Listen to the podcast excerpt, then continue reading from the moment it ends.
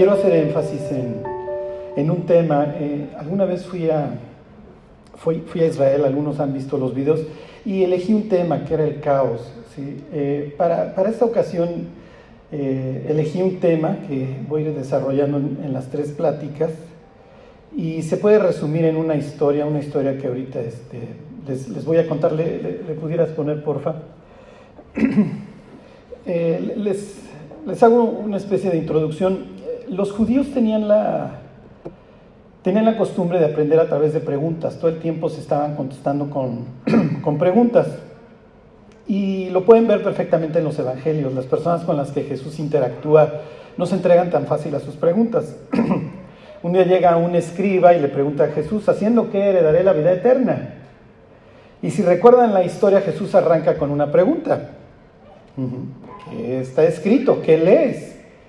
Le devuelve la pregunta con otra.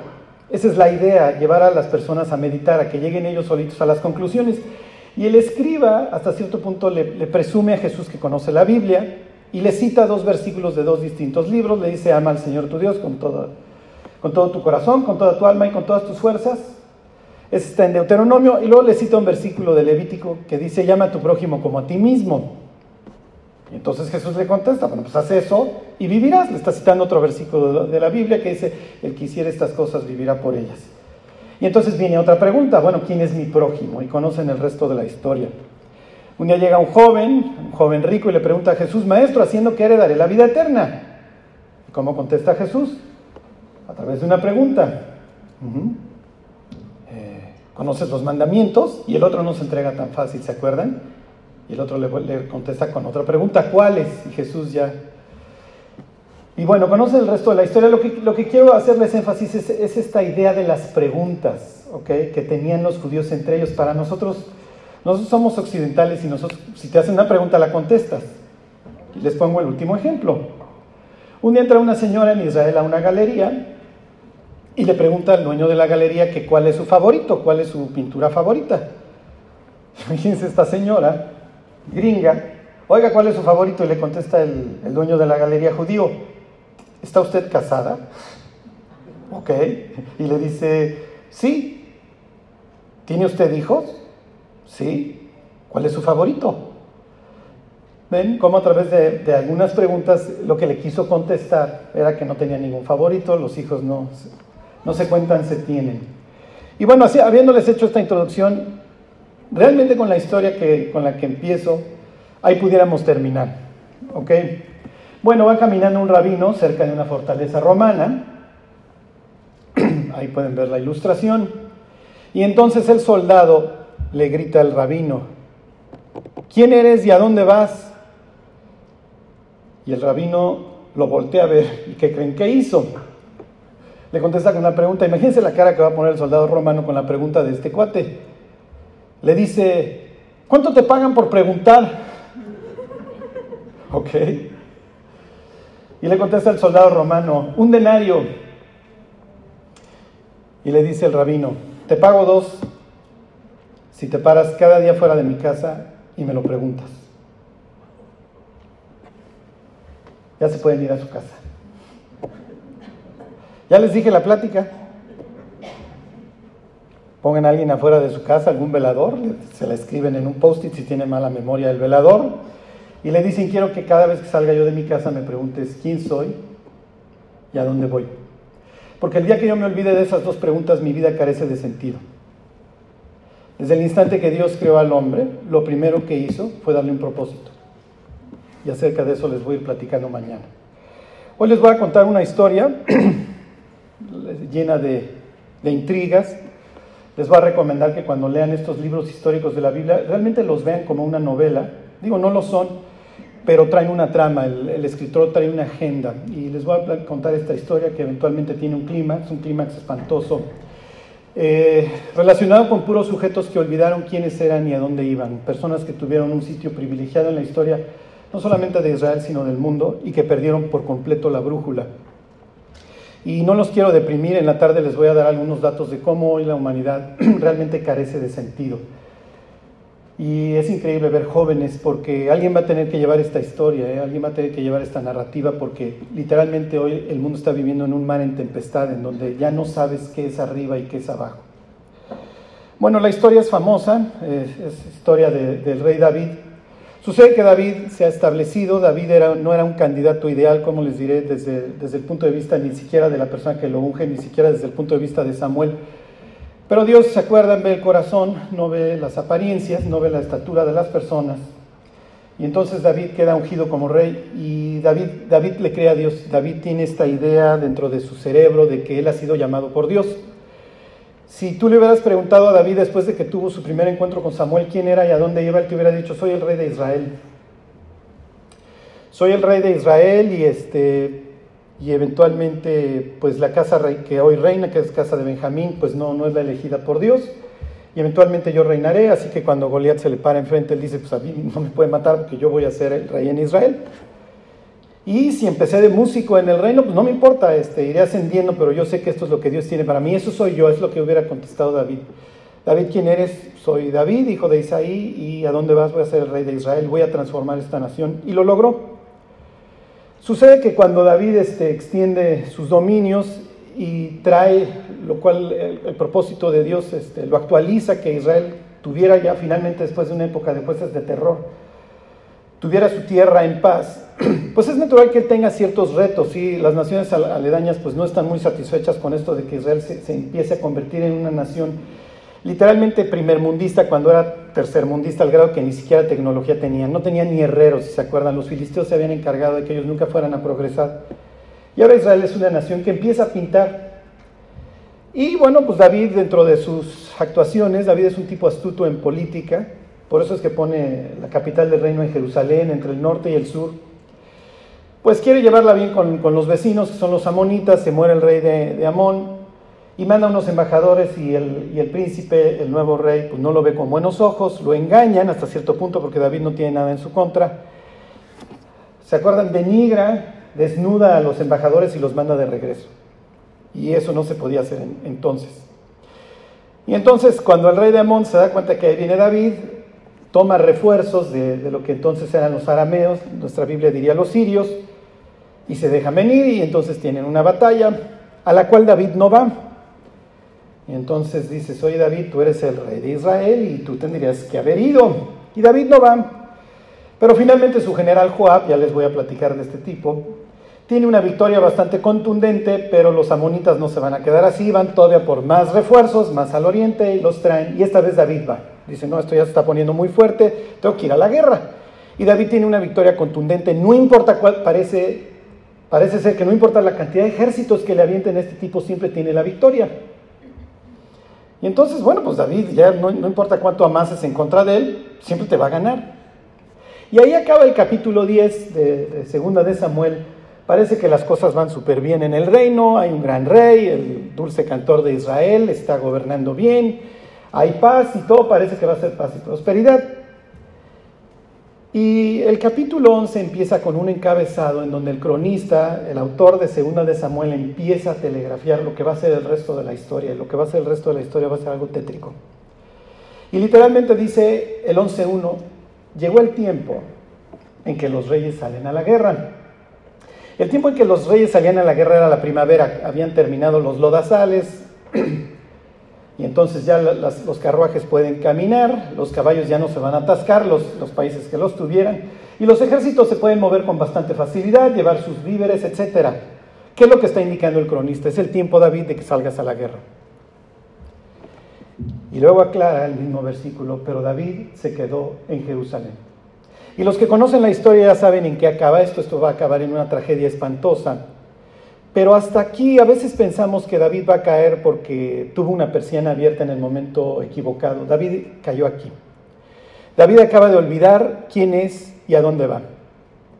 Entonces cuando dice el cronista que el llegó el tiempo en que los reyes salen a la guerra, lo que está implicando es David, párate de tu cama, mijito, porque eres el rey, ¿no? Y todavía no eres un anciano como para no salir a la guerra, al contrario, estás en la flor. Y entonces dice que David se quedó en Jerusalén y al caer la tarde se paseaba por el terrado. David Tú tendrías que estar dormido en las tardes, tú tendrías que estar en el noreste de tu país dándote de trancazo. Sí, sí, pero pues no importa cuántos ejércitos en los de al lado, nunca me van a ganar, David ya está sobrado. Y ahí es donde los cristianos caemos, cuando, cuando olvidamos que Dios tiene un propósito que siempre es más allá, siempre va a ser fructifica y multiplícate, fructifica y multiplícate, no te puedes quedar estancado. Y entonces David, que está paseándose por el terrado, la casa del rey era la contigua, así dice el libro de Ezequiel, tenían el mismo muro, compartían muro con el templo. Y si alguna vez han ido a Jerusalén o han visto una maqueta, la ciudad va en descenso y la segunda casa hasta arriba es la del rey y hacia abajo están las siguientes. Y es natural que las siguientes sean las de sus valientes, las de sus generales, y dentro de, los terrados siguientes está una de sus generales que se llama Urias Eteo. El cronista introduce otro de los personajes, Urias. Su nombre quiere decir fuego de Dios, y así se comporta este tipo. Es uno de los valientes que, lista ahí la Biblia de, David, es un, es un gran hombre. Pero no solamente eso, Urias es eteo, y los eteos es fúchila. En la Biblia, ser eteo es tener una marca de muerte. Entonces es increíble que una persona, esto es una especie de root en, varón, una especie de, extranjero que jamás tendría derecho a participar de la vida de Israel, ha sido aceptado, apropió la gracia, le dieron la entrada porque vieron el temor y el amor que Dios que tiene este hombre para con Dios. Así que David se asoma, ya saben, y en uno de los terrados, en una de las azoteas, está bañando Betsabé. Y la Biblia dice que era una mujer hermosa y David ya no se volteó cuando la vio se quedó mirando fijamente. Es la segunda mirada la que nos mata, ¿eh? Porque uno puede ir caminando por la calle, ver a una mujer hermosa y continuar. Pero la segunda mirada es la que nos mata. Y aquí fue la segunda, la tercera y la décima. Al grado que David sigue viendo a la, a la mujer y manda a preguntar por ella y dice, oye, ¿quién es? Y la respuesta viene cargada. Les van a dar dos datos para que David entienda que por ahí no es. Le dicen, es Betsabé, es la mujer de Urias Eteo, ¿te acuerdas? Uno de tus generales que está ahorita rifándose la vida por ti. Y tú no lo sabes, David, pero cuando el cronista acabe de escribir tu historia, va a nombrar a ciertos valientes, ciertas gentes ejemplares, y está nombrado, ¿eh? Y para acabar toda esta historia, es hija de Eliam. Y Eliam David va a entrar dentro de esa, dentro de esa lista. Tienes dos grandes hombres que aman a Dios y que aprendieron a amar a Dios, ¿saben en dónde? En una cueva. Mientras Saúl se acuerdan al baño, a una cueva, y le dicen, este es el día que Dios puso a tu enemigo en tus manos. Y David dijo, yo no voy a extender mi, mano contra el ungido del Señor. Y ahí estaban seguramente Eliam, Urias, estos grandes hombres viendo. David está garantizando el día de mañana dormir a gusto e ir al baño a gusto sin que nadie lo moleste. Es lo que hizo, ¿eh? literalmente, cada vez que tuvo en las manos a Saúl. Esto es lo más increíble, que David es el que le ha enseñado a sus hombres a ser fieles. Y entonces le están diciendo David. Es la, esposa de Urias y es la hija de Eliam, o sea, no te vayas a meter en problemas. Pero David ya no está pensando. El pasaje aclara que Betsabé se acababa de limpiar de su inmundicia. En, en, términos de hoy quiere decir que acaba de pasar su periodo, quiere decir que no está embarazada. No está embarazada y no pudo haber sido embarazada por su marido que ya partió a la guerra. Y David la llama justo en época de su fertilidad y se acuesta con ella y la embaraza. Y conocen el resto de la historia. Betsabé le manda decir, estoy embarazada. Y entonces manda a llamar a Urias de la batalla con los amonitas y le dice, oye, pues vete a tu casa. Y Urias está pensando, David, tú me enseñaste a ser fiel y los ejércitos de Israel están a la intemperie, quieres que yo vaya a mi casa, me bañe, tenga relaciones con mi esposa, ya aparece. y David pensando a qué hora hice fiel a este hombre. Mm, esto está convirtiéndose en un problema, la fidelidad de estos hombres. Y al otro día lo embriagan, con el mismo resultado, Urias no desciende a su casa. Y Urias es tan fiel que David sabe que no va a ir hurgando la carta que le pone en la mano, en donde dice pongan a Urias en lo más recio de la batalla y abandónenlo. La carta la recibe el general Joab, y el general Joab es un tipo en la Biblia fascinante, es un desgraciado. Es un desgraciado que hace muchas cosas, hace el trabajo sucio para David, da brincos para acá y brincos para allá. Lo mencionan en esta lista que les dio de los valientes tres veces, pero nunca como uno de los valientes. Jamás. Qué increíble que te mencionen en una lista de valientes tres veces, pero no te den ese carácter, si me explico, de un hombre íntegro. Y Joab toma la carta, voltea a ver a Urias y dice, con que los rumores en el palacio son ciertos. Está bien, lo abandona y lo matan. Pero David es un tipo que sabe la Biblia de memoria y la anda citando para todos lados. Y le dice al mensajero, mira, ve y dile a David que nos tenemos que acercar al muro y te va a citar el libro de jueces, hay un rey ahí, este, Abimelech, que se acercó una vez al muro y le aventaron una piedra y lo mataron y se va a enojar contigo y te va a citar el libro de jueces y que qué andan haciendo. Pero no te preocupes, cuando te empiece a citar la Biblia le dices que murió, que murió Urias. La autoridad de David está por los suelos. Y entonces llega el mensajero y le dice, oye, ¿qué crees que nos acercamos mucho al muro? Pero no te preocupes, murió tu siervo Urias Eteo. Y David cambia la Biblia por los dichos. Ah, dile que se esfuerce, a veces la espada le gana a uno, a veces a otro. David acaba de destruir su vida y no sabe de qué manera. Y esto va a permear todo el resto de la historia. El siguiente capítulo, el 12, empieza también de una forma en donde Dios está mostrando su amor y con una agenda dice que Dios envió a Natán. No fue David el que buscó a Dios. David está muy lejos de recordar quién era y a dónde iba. Y envía a Natán, Dios lo enfrenta.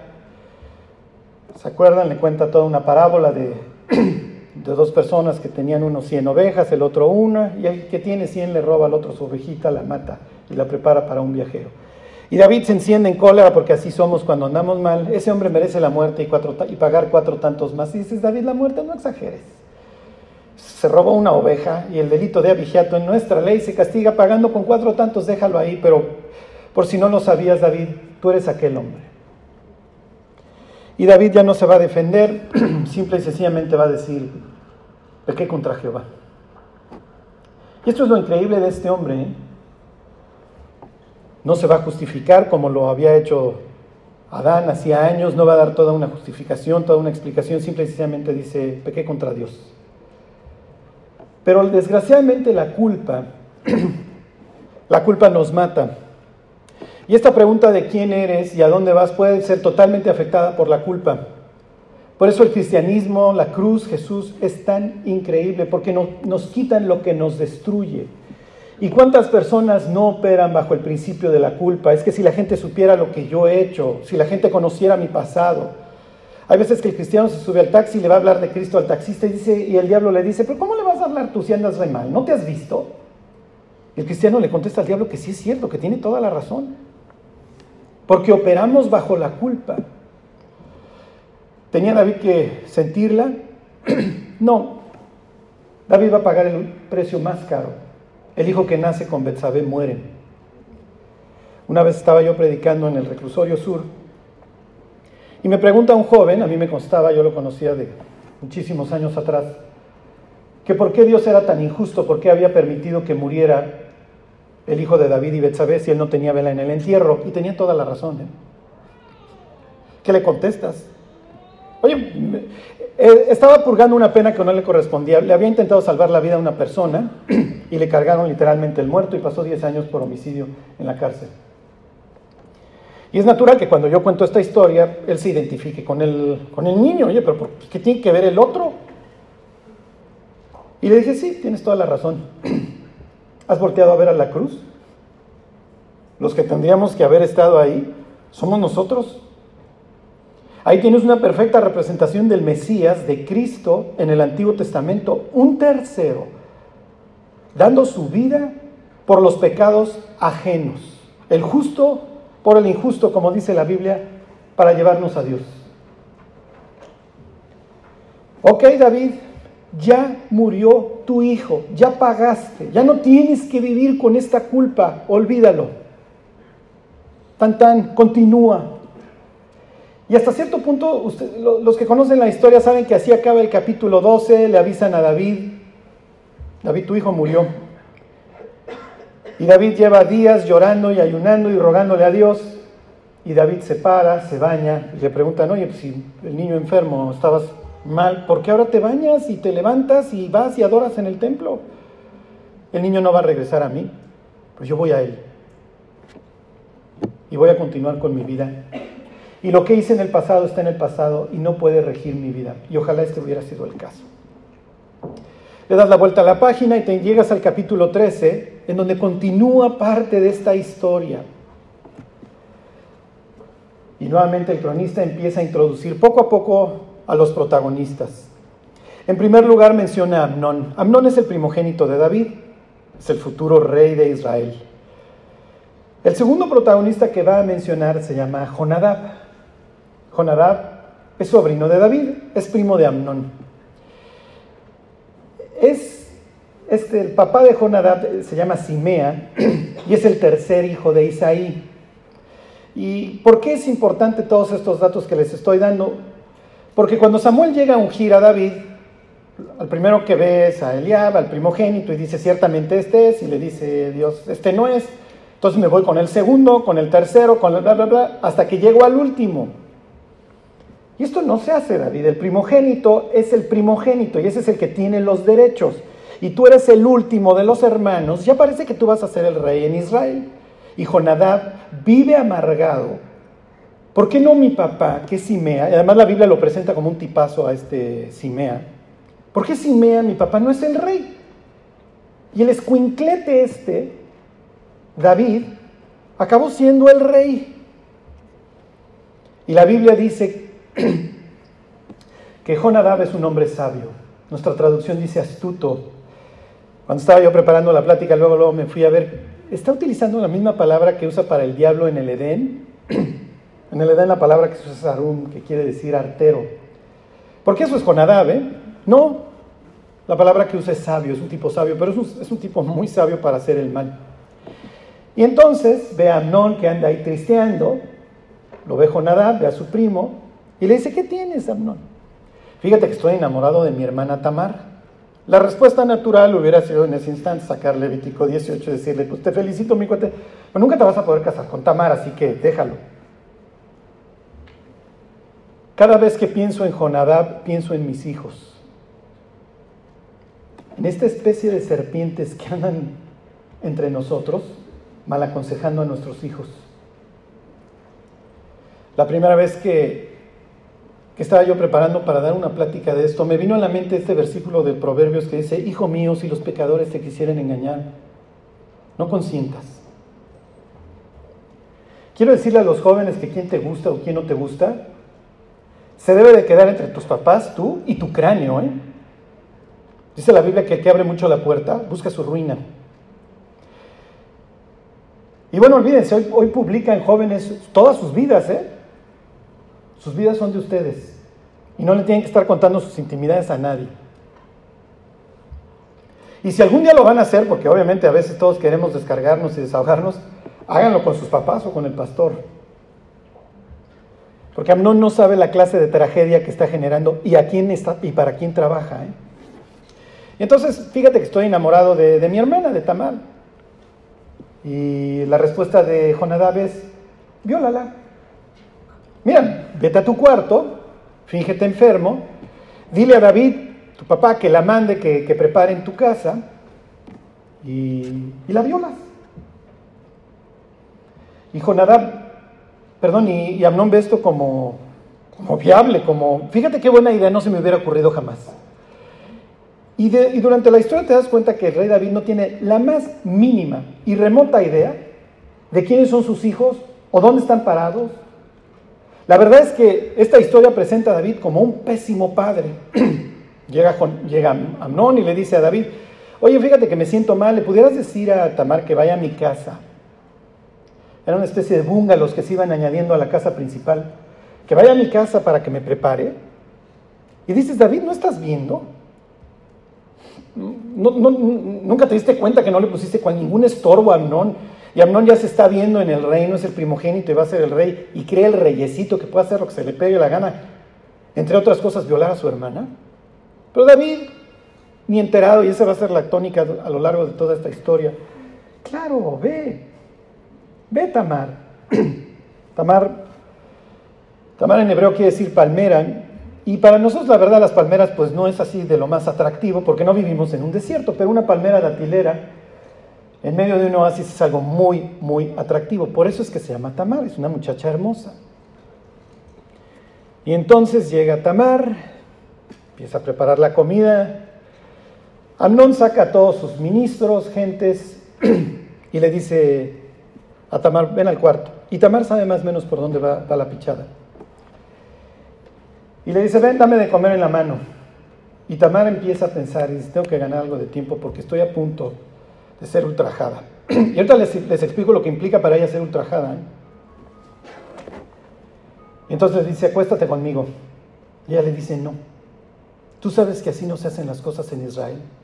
Y aún tú serías contado como uno de los perversos, no me hagas violencia. Y le dice unas palabras espantosas, porque ¿a dónde iría yo con mi deshonra? le, das la que sigue, por favor. Les voy a leer lo que, lo que está en el cerebro de Tamar desde que nació. Miren, ya no se usan tanto las Barbies y, las, y, los Ken. Pero si Tamar hubiera nacido en los 80, hubiera tenido a Barbie y a Ken, ella hubiera sido Barbie y Ken hubiera sido su marido. Y ella hubiera estado en Salle y en el día de su boda. Tamar es una princesa por los dos lados. Es hija del rey David y, es, y es, nieta de Talmai, de Talmai, que es rey en Jesús, una nación aramea al noreste de Israel. Toda su vida ha soñado con casarse y tener hijos. Una mujer en aquel entonces fértil era una mujer que entendía que había sido bendecida por Dios. Acuérdense de Raquel, de Sara, de todas estas mujeres que sufren, Ana, por su esterilidad, y ven esto como una maldición de parte de Dios, pero el día de mañana sus hijos serán príncipes. Se los voy a leer porque esto es lo que está en la mente de Tamar toda su vida. Dice, toda gloriosa es la hija del rey en su morada de brocado de oro es su vestido. Con vestidos bordados será llevada al rey. Vírgenes irán en pos de ella, compañeras suyas serán traídas a ti. Piensen en las damas, todas vestidas iguales, todas siguiendo a la, novia cuando se va a casar. Esto es lo que ha vivido Tamar toda su vida, este es su destino. Y no se va a casar con cualquier cuate, ella es, ella es una princesa por ambos lados. Ella se va a casar con un rey eventualmente y sus hijos, es lo que dice a continuación el Salmo. Dice el 15, serán traídas con alegría y gozo, entrarán en el palacio del rey. En lugar de tus padres, serán tus hijos, a quienes harás príncipes en toda la tierra. Este es Tamar. Y entonces, si conocen el resto de la historia, a Amnón no le importa ni quién es, ni a dónde va. Abnón, tú eres el primogénito, tú vas a ser rey de Israel, de la nación de Dios, ¿eh? Pero a Amnón no le importa. Amnón no le importa si hay un Dios, si no lo hay, y las consecuencias. Y la viola. Y después de que la viola, la, la expulsa del cuarto. Y le dice, Tamar, expulsarme es peor que haberme violado. La ley decía que cuando un hombre hallara una virgen y la violara, tenía que indemnizarla con 50 piezas de plata, tomarla por esposa y jamás la podía repudiar, porque la había humillado. Y Tamar es lo que está pidiendo. Oye, no me vayas a terminar de humillar. ¿A dónde voy a ir con mi deshonra? Me estás condenando en este mundo, en el mundo en el que ella vive, a una vida de reclusión mis propósitos de ser una princesa, de que mis hijos fueran príncipes, de darle a Dios una descendencia bendita, acaban de ser destruidos. Y esto obviamente hubiera traído cualquier cantidad de problemas legales porque, a ver si tómala por esposa, sí, pero es su hermana, entonces no la puede tomar. Pero más allá de esto, es la destrucción de una vida. Y los que conocen la historia saben que Tamar sale con su vestido todo ultrajado, todo rasgado, el vestido de colores que usaban las vírgenes en Israel, y sale gritando y llorando. Todos sus sueños, todos sus propósitos en la vida acaban de ser destruidos. Y dentro de todos estos gritos, hay una persona que obviamente conoce sus gritos porque son hermanos por las dos vías, por mamá y papá. Se llama Absalón. Es el cuarto personaje en esta historia. Entonces Absalón escucha los gritos de Tamar, a ver, ven, ven, pásale a mi casa. Estuvo contigo Amnón, ¿verdad? no te preocupes, es tu hermano. Y en ese instante este deseo de venganza se despierta en Absalón. Es natural, ¿eh? Y ahorita les voy a contar cuál sería mi postura frente a Absalón. El cronista resume de forma patética la reacción de David, porque David está lleno de culpa. David no se acuerda que alguien murió por él y que ya no tiene que vivir en culpabilidad. Lo resume en tres palabras patéticas. Se enojó mucho. David, ¿esto es lo que vale la integridad de tu hija? ¿En serio un enojo? La ley establece la muerte para el violador. ¿Y tú te vas a enojar? ¿Y qué diría David? Sí, pero ¿quién soy yo? O sea, yo maté a Urias, yo le quité a su mujer, o sea, yo no soy nadie para decirle nada. No, si lo eres, David, alguien murió por ti. Y pasaron dos años y Absalón pensando, no vas a hacer nada, David. Había una figura en la Biblia que se llama Goel, el Redentor. ¿Se acuerdan de vos? Y el Redentor tenía dentro de otras funciones el sacarte de una deuda, el tomar a la mujer cuando no había tenido hijos si era su parienta, y era el perseguidor de la sangre. Era el que te llevaba con, te perseguía, te llevaba con los jueces para que te mataran.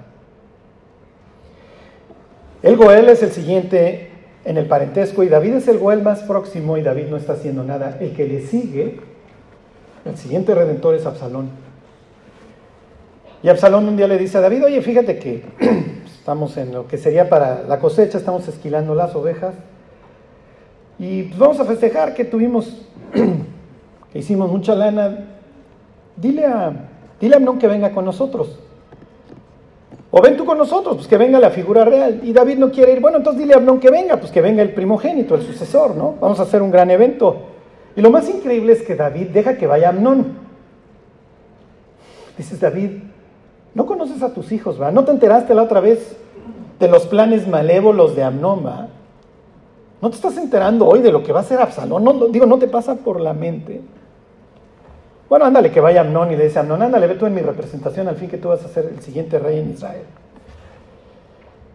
Y Absalón ya le había dicho a sus hombres, cuando lo vean ya borracho, lo matan, se echan a correr, yo los voy a cuidar, ustedes no se preocupen. Y los siervos de Absalón, la verdad, son valientes porque están matando al sucesor del, reino y lo matan. Y entonces llega el rumor al palacio de que todos los hijos del rey han sido muertos, de que a todos los mató Absalón. ¿Y quién creen que aparece en la historia? Esto es increíble.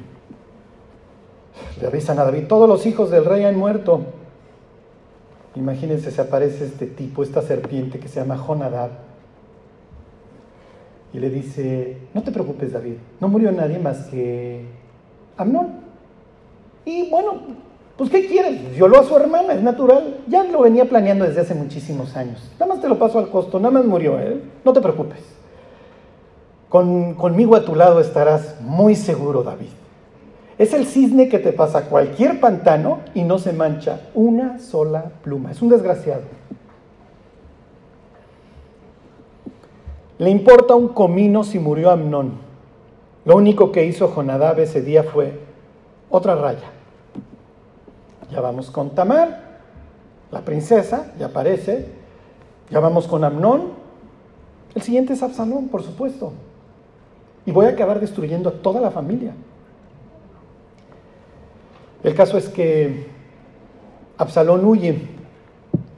Se va con su abuelo, se va a Jesús. Se va con Talmai y ahí se queda con el abuelo. Y la Biblia dice que David llora todos los días por Amnón que no nos vaya a pasar. Y dos años después, dice la Biblia que ya estaba consolado de la muerte de Amnón y empieza a pensar en Absalón. Pero David no tiene, como actúa por culpa y la culpa es otro lado del orgullo, pues ¿cómo voy a hacer que, que venga este Absalón? Y pues que se pudra ya. Quiero decirles que la siguiente vez que lean la historia del hijo pródigo, piensen en esta historia. Porque el desenlace de esta historia es lo que están esperando los fariseos. El caso es que Joab, ¿se acuerdan? El que acabó por matar a Urias. Joab acaba de ver que murió el primogénito, Gilead el segundo, el hijo de Abigail, nunca pinta en la Biblia, lo más probable es que ya murió. Y el que sí pinta para ser el siguiente rey en Israel es Absalón, es el candidato natural. Y entonces Joab dice, bueno, pues voy a traer a este tipo, me lo voy a ganar y seguiré siendo el secretario de la defensa todos los siguientes años después de que muera David, yo, mi familia, voy a garantizar mi futuro. Hace toda una historia ahí coreográfica para, para plantear que dos hermanos se, pelearon y uno murió y ahora quieren matar al que vive. Y entonces David le acaba diciendo a la señora que le cuenta toda esta historia, te mandó Joab, ¿verdad? Porque quiere que regrese yo a Absalón. Le dice, la verdad sí. Bueno, pues está bien. Manda a llamar a Joab y le dice, tráete a Absalón. Y Joab está feliz. No, hombre, ya me hace caso hasta para cosas espirituales. Ya soy el consejero familiar del rey. Cuando tienes a Joab de consejero familiar, olvídate. El fracaso está prácticamente garantizado. El caso es que manda a traer a Absalón, viene de Jesús. Y la historia del hijo pródigo en este caso es totalmente al revés.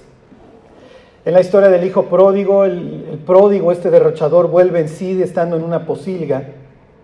Y se acuerdan, dice, ¿cuántos, ¿cuántos jornaleros hay en la casa de mi padre? Si mi papá no es tan mala onda. A veces yo pienso, dijo, ¿qué, ¿qué publicidad le hicieron a esta persona acerca de Dios? La misma que tenía el pródigo, porque el pródigo tuvo que recapacitar que su padre era bueno hasta que llegó a la posilga. Esto haré, me levantaré, iré a la casa del Padre y le diré, Padre, he pecado contra el cielo y contra ti, no soy digno de ser llamado tu hijo. Y dice Pablo ahí en Corintios 13 que el amor todo lo espera. Y se acuerdan, el padre del pródigo se para todas las tardes, porque el amor todo lo espera. Cuando el hijo pródigo viene regresando de una provincia apartada, Huácala, se fue con los gentiles, rompió con todo y lo ve en andrajos, su primera reacción es correr. Los hacendados no hacían eso. No levantaban el manto para salir corriendo. Esto era inaudito. Pero este prefiere llevar la culpa, él, a que la lleve su hijo. Y cuando todas las miradas van a pesar sobre este fracasado que viene regresando, el padre lo abraza, se le cuelga el cuello y dice, mi hijo estaba muerto y ha resucitado, estaba perdido y lo encontré se voltea y pide que maten al becerro engordado porque quiero compartir esto como lo queremos los cristianos con todo el planeta. Por eso es que los invitamos, vengan, y por eso se, mata el becerro, porque mi hijo estaba muerto y regresó. Es lo que está uno esperando en la historia de Absalón. Además, David, violaron a su hermana, destruyeron su vida, la tienen chillando todos los días en su casa. ¿Qué esperabas? Y uno está esperando que David se pare en las puertas de la ciudad en Jerusalén para cubrir las faltas de Absalón. Y la reacción de David, que es la que obviamente están esperando los fariseos, cuando Jesús cuenta su historia. David ni lo sale a recibir y nada más le manda a decir que no vea su cara, que no vea mi rostro. Mañana les voy a a entrar en detalle de esto, pero el ser humano fue creado para vivir en el rostro de Dios, en su cara. Así acaba el Apocalipsis. Así acaba nuestra historia. Viendo cara a cara a Dios, sin vergüenza, sin mancha, con un futuro glorioso por delante. La misma expresión que se usa para presencia, y huyeron de la presencia de Jehová, Adán y Eva, es la, la palabra espanim en hebreo, es cara. Y la misma expresión se usa en segunda de Samuel para decir que no vea mi cara. Cuando Dios da los diez mandamientos para tener un pueblo ejemplar, pone los mandamientos entre Dios y, su pueblo y entre el pueblo en sí. Y en medio, mete este versículo de honra a tu padre y a tu madre. Porque finalmente la imagen de Dios para los niños cuando son chicos somos nosotros. Hasta cierto punto le está diciendo, tú no vas a ver al ungido de Jehová, tú no vas a ver al Mesías, porque eso es David. Lárgate, no mereces. Y pasaron los años y Absalón no veía la cara del rey. O sea que si Absalón había tenido suficientes motivos para amargarse la vida, bueno, fíjense dos años de que ya me regresé, pues me hubieran dejado allá y yo continuó mi vida. Para estos instantes, Absalón ya tiene una hija y ¿cómo creen que le puso? ¿Y cómo creen que la viste? Su hija es hermosa, dice la Biblia, y se llama Tamar. Es esta idea de vamos a empezar desde cero, vamos a intentar reconstruir, vamos a ver qué pasó.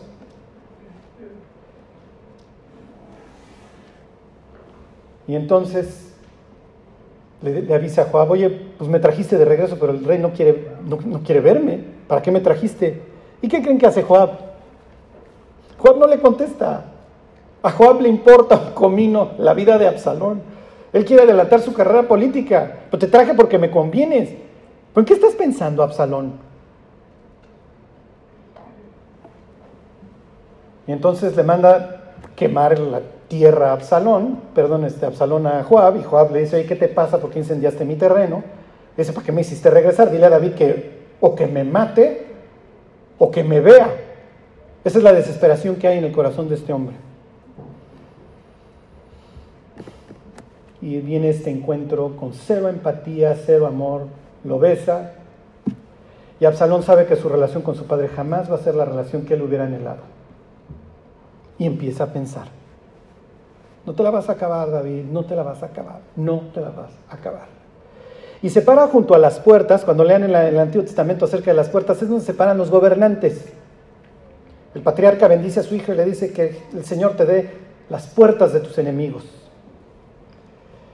Sansón toma las puertas de una ciudad filistea, ¿se acuerdan el mensaje que está mandando? Soy su papá. venían las gentes a encontrarse con el rey. Les pongo otro ejemplo. Lot está en las puertas de Sodoma. Ya era jefe en Sodoma, esto es increíble. Mañana les cuento de este tipo también. El caso es que este se para en la puerta y entonces, oye, ¿a qué vienes? No, pues a que me hagan justicia. Mira, tu causa es justa y lo que tú quieras, pero no te va a escuchar David. Ojalá fuera yo el rey en Israel y ojalá fuera yo el rey en Israel pasan los años de la conspiración, hasta que un día se va al sur de Israel este Absalón y empieza a generar ahora sí una revolución total. Y dentro de las personas que se van a unir, adivinen quién vino. Viene Aitiofel, el papá de Eliam, el abuelito de Betsabé. Tú fuiste el que mataste a mi yerno, que era un tipazo. Perdón, al, a mi yerno nieto. Deshonraste a mi nieta. Mataste a Urias. Trajiste deshonra a la casa de mi hijo Eliam. No te la vas a acabar. Y se junta el hambre con las ganas de comer. Y Aitiofel, que es ahí de los grandes en el reino, organiza, es natural que cuando el pueblo ve que Aitiofel está metido en este ajo, y hay varias resquicias políticas de antaño entre benjamitas, judíos y los norteños, la conspiración toma vuelo y entra Absalón a Jerusalén sin disparar, sin disparar una sola flecha, viola a las concubinas de David y organiza una masacre. Vámonos sobre mi padre, matémoslo y me voy a quedar con el reino. En esto acaba esta historia. O por lo menos hasta aquí quiero que hagan un ejercicio, quiero que piensen. Te concede Dios la oportunidad de intervenir en cualquier época de, su historia. Y dices, me voy a regresar con Absalón. Alguien lo tiene que ayudar. Se volvió loco. Bueno, finalmente David divide entre tres de sus generales. Ahí está Joab para variar. Abisai su hermano y otro que se llama Itai, un extranjero, Itai Geteo, sus ejércitos. Viene la batalla entre los ejércitos de Absalón y los ejércitos de David. Y Absalón, que tenía el pelo largo, era la persona más hermosa en el reino, dice la Biblia, queda atrapado entre el cielo y la tierra. Y le avisan a Joab. Este es el que hizo traer a Absalón, ¿se acuerdan? Oye, fíjate que vi a Absalón colgado. ¿Y por qué no lo mataste? Todos los generales escucharon cuando David nos pidió que no le hiciéramos nada a Absalón. Y dice Joab, ay, qué bruto eres. Ya parece que voy a perder mi tiempo contigo. Quiero que piensen en Absalón, recordando hace años cuando Joab lo manda a traer, y Joab cargando su arco para matarlo. Lo mata. Está matando al hijo del rey. Acababa de escuchar hace unas horas que tuvieran misericordia de él. Y David se va a enterar. Pregunta, ¿ha pasado algo en la guerra? ¿Está bien el joven Absalón? como el joven Absalón sean todos los enemigos del rey. Y empiezan los gritos. Estos gritos habían empezado muchos años atrás cuando David se quedó viendo a Betsabé. Una canita al aire. Y empiezan los gritos, Absalón, hijo mío, Absalón, hijo mío, ¿quién me diera haber muerto yo en tu lugar? En ese instante David daría todo por regresar hace unos años después del adulterio con Betsabé, frente a los jueces y decirles, mátenme. Porque yo sé cómo acaba esta historia, mis hijos acaban muriendo, mi hija violada. Por favor, mátenme. Hay de nosotros, dice el libro de lamentaciones, porque hemos pecado. Al rato les voy a contar cómo hoy la humanidad cree que estamos perdidos por la agricultura. Háganme el favor, en esto vamos. Nuestros sistemas políticos, no. Otro cronista, después de ver cómo es arrasada Jerusalén, dice, ¿de qué se lamenta el hombre viviente? es el hombre? De su pecado, por eso sufrimos, por eso sufre la humanidad, por sus pecados. Imagínate a David echando de gritos, Absalón, hijo mío, Absalón. Y no lo está diciendo de dientes para afuera. Realmente hubiera preferido morir él. Hasta, hasta este lugar llegó David. Te dan chance de regresarte, dos, más o menos serían 2900 años. Y hablas con Absalón. Lo ves a la, puerta, del reino y le dices, Absalón, ¿qué estás haciendo? Ven, ¿qué estás haciendo? Digo, porque entiendo que estás haciendo una conspiración para matar a tu papá. ¿Sabes quién eres? Sí, sí lo sé. Soy el tercer hijo de David y que le no pinta y Amnón ya está muerto. Yo me lo eché. ¿Ok? ¿Sabes a dónde vas?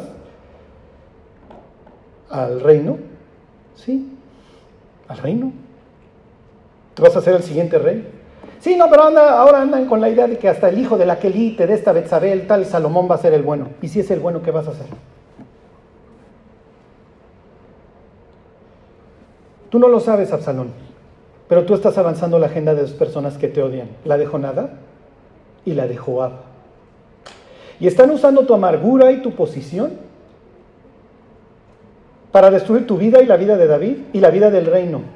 Estás avanzando en la agenda a alguien más. No creas que tu amargura está bajo control. No lo está, Absalón. ¿Les ha pasado? A mí me han preguntado, Charlie, ¿te has amargado alguna vez? Y mi respuesta es, hoy, tantito, con el conductor de enfrente que tuvo bien revisar sus WhatsApps. Pero sale el hombre interior que se deleita en la ley de Dios y dice, continúa con tu lectura de WhatsApps, buen hombre, aquí te esperamos el resto de los hombres. ¿Qué vas a hacer, Absalón? Es que mi papá está mal, nunca nos quiso, no viste lo que le hicieron a mi hermana y no hizo nada. Sí, sí está mal, David, ¿qué vas a hacer? ¿Qué vas a hacer una masacre en donde vas a morir? ¿Qué va a hacer de Tamar, tu hija y tu hermana, cuando les avisen que moriste? ¿Qué van a hacer? Y si no eres el siguiente rey, serás el segundo. Tú no lo sabes, pero va a ser un desastre, Salomón, y van a estar una voz ahí que le diga, cálmate, maestro, bájale dos rayas tantita templanza. Pero Absalón, no vayas a tirar tu vida a la basura. Somos cristianos y esperamos cosas malas del mundo. No las esperamos en la iglesia, ¿eh? pero pasan. Y pienso que la primera causa de destrucción en los cristianos es la amargura. Algún hermano hizo algo que no esperábamos. Tal vez no hubo justicia. ¿Y qué vas a hacer? ¿Te regresarías a, al anterior?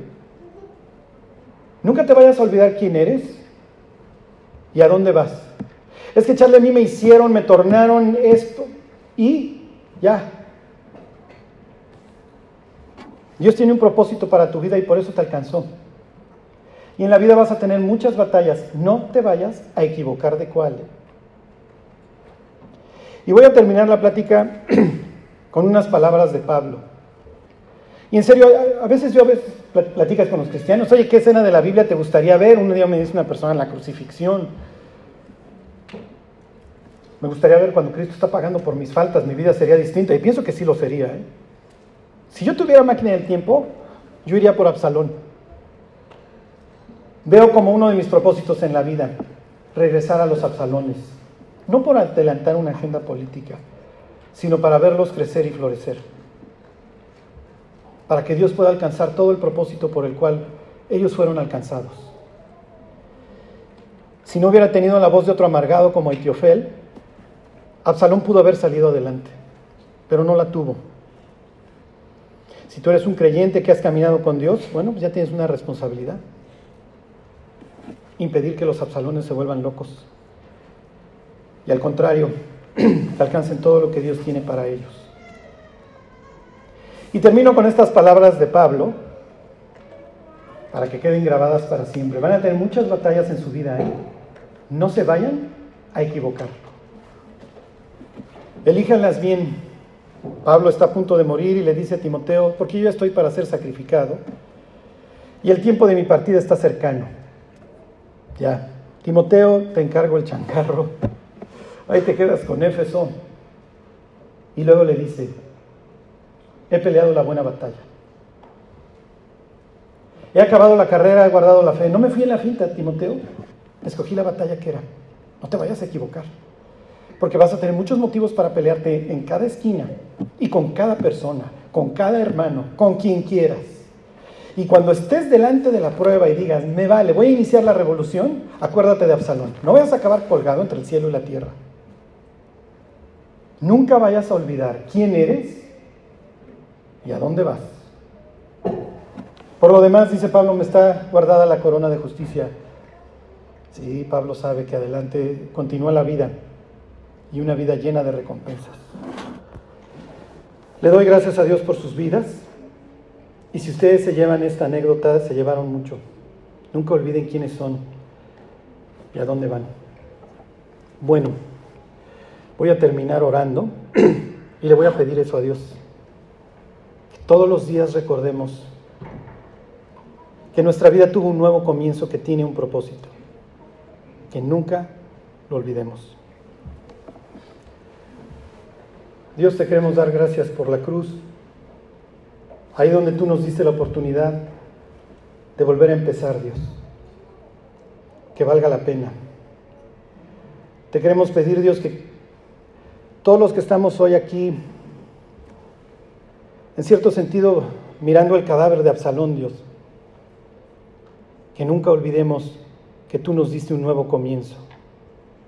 Nunca permitas, Dios, que la amargura conquiste nuestros corazones. Recuérdanos, Dios, que tú estás por encima de todo y que tú nos alcanzaste con un propósito. Que lo alcancemos, Dios. Que así sea. Te lo pedimos por Cristo Jesús. Amén.